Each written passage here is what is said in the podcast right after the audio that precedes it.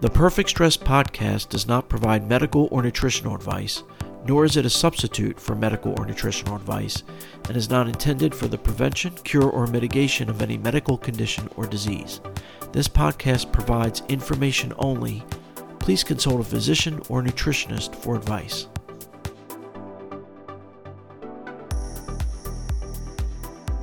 Hello, and welcome to another episode of the Perfect Stress Podcast, where we walk that fine line between being productive and overdoing it and triggering stress related symptoms. I'm Adam Darrow, your host and founder of My Stress Alarm. If you're in the U.S., I hope you had a wonderful Thanksgiving.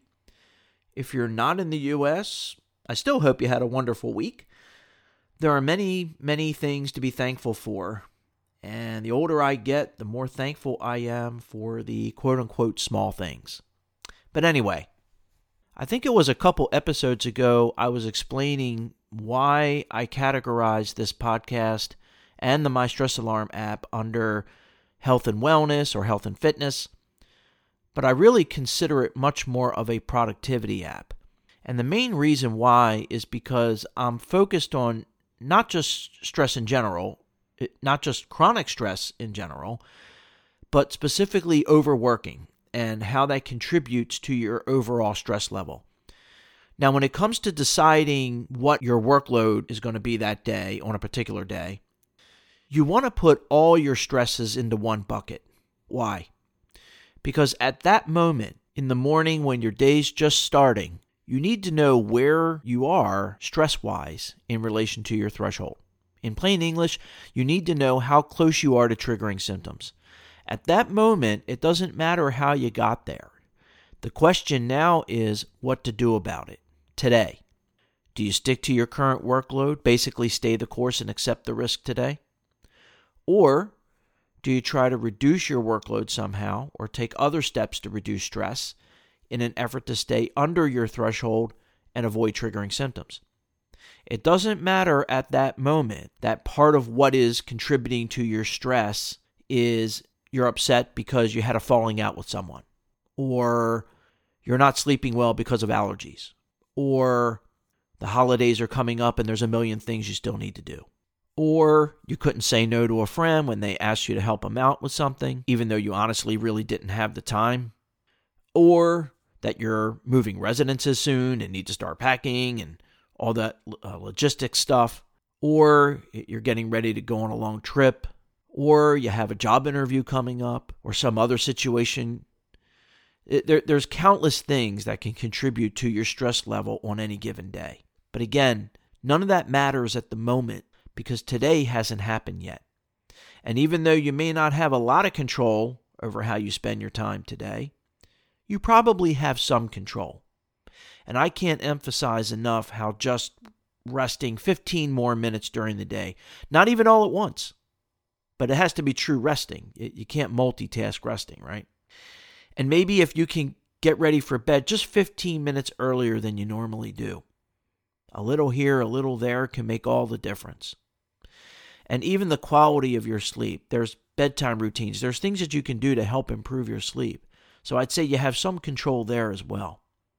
The point is that while each and everything that contributes to your stress should be looked at and, and addressed as much as possible, at that moment, it only matters where is your stress level in relation to your threshold. Because you don't want to trigger a flare. You don't want to have that on top of everything else you're dealing with, right? Now, I concede that there are times when you're stuck between a rock and a hard place. And it might make more sense to stick with your current workload and, and take the risk, even if the risk is high that you'll trigger symptoms. Now, it's not guaranteed that you'll trigger symptoms. Chronic stress monitoring is not an exact science, so maybe you'll get lucky. Um, it's not an ideal situation to be in, though. It's a dilemma.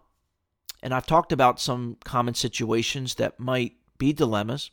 Can't remember which episodes, but family events and chunking comes to mind from a productivity standpoint.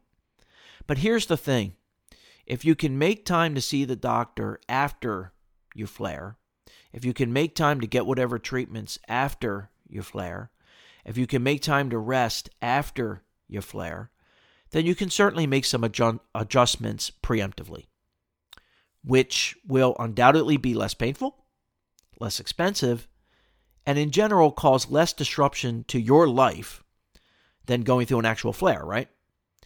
And by flare, I mean generally any onset of symptoms. It doesn't have to be from an autoimmune disorder or something you've been diagnosed with. Um, it could just be heartburn or a tension headache or something like that. And I have suggestions I like to offer for what to do when you're approaching your threshold. In fact, I did a whole episode on it all the way back to episode three what to do when approaching your stress threshold. And by the way, a lot of these episodes I do do not get stale over time. They are just as relevant today as they as the day I recorded them. Now I know that naturally we tend to look for the fresh content, but in my case, it's it really is just as relevant uh, the day I recorded it. But I understand, you know, people are not going to sift through, you know, all these past episodes, which is why I tend to repeat myself as time goes on because I figure if I if a thought or or idea is in a current episode, more people will hear it uh, than if I just left it up to them to go back and listen to older episodes. But anyway, I digress. But the great thing about chronic stress monitoring is that it allows you to target those adjustments more precisely to minimize disruption to your schedule. And so we come full circle now talking again about your schedule and your work and your goals and being productive on your goals. Because if you're flared up, whatever it may be, obviously it's going to slow you down. Now, you know how they say devil's in the details, right? Well, when it comes to achieving goals, especially ambitious ones, I think you'll find that there's really a lot of smaller goals in that larger goal. And a lot of little pieces that make up those smaller contributing goals as well. A lot of little pieces that go into making your dreams a reality. Some are just necessary evils, but nevertheless, you have to become proficient at it, whatever is required. But those little pieces that all fit together need to be acknowledged and respected for their contribution to the overall process.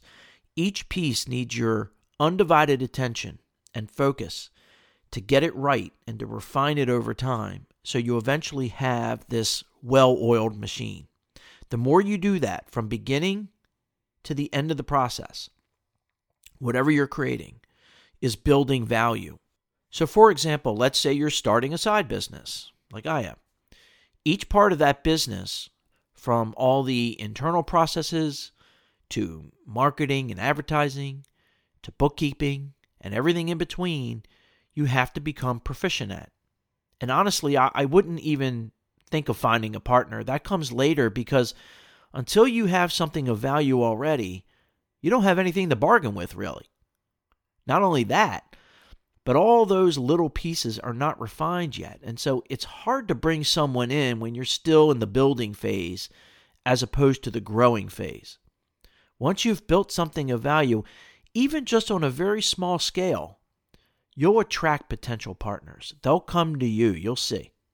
In my case, in building Perfect Stress and the My Stress Alarm app, I realized that I had to become proficient in three general areas. First, running a podcast, duh. But that requires being proficient at the technical stuff, ideation, and producing the best quality content in the most efficient way possible because I don't have a lot of time or money to hire someone else. Second, producing software as a non technical person, knowing the platform options available, how to find the right developers, how to structure the working agreements, project management, writing the requirements, testing, and most important, being a leader that people want to work with, understanding situational awareness, because it's not like just buying something off a shelf.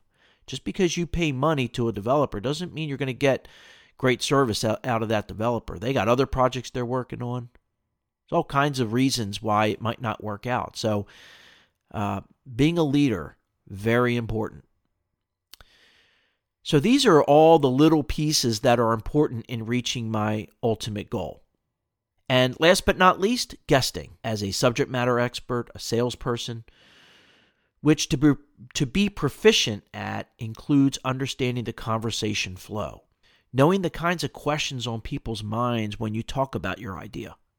So you can blend the answers into your talking points at just the right moments to minimize confusion and maximize their attention to you. And that takes practice and having a whole bunch of conversations under, under your belt to understand how other people think about your solution, which is really important because I'm too close to the solution myself to really have an objective understanding of how other people think of it, at least initially.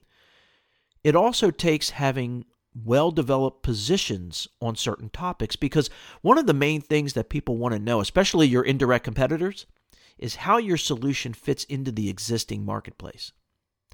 It also takes using lean content to explain things. In other words, using just the right words at just the right time, being as conversational as possible, using technical words only when necessary.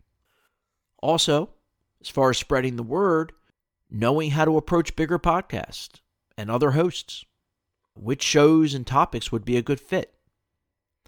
So, most of what I just listed out, I had no idea in the beginning I was getting into because I'm more of a visionary. So I see the future, but I'm not so good with how to get there. Execution is my Achilles heel. And on my journey, I've learned the most about execution. But anyway, starting a side business is just one type of goal. The same requirement for paying attention to details, things directly and indirectly related to a goal, goes for earning a degree, climbing the corporate ladder, losing weight, taking on some physical challenge, getting more involved in your kids' activities, and the list goes on. And a lot of times you have more than one goal on your plate at a time, so it's that much more important to brace yourself, don't get frustrated. Just take one thing at a time and figure out what you need to do to get it done more efficiently and effectively. Then move on to the next thing, and then the next, and so on.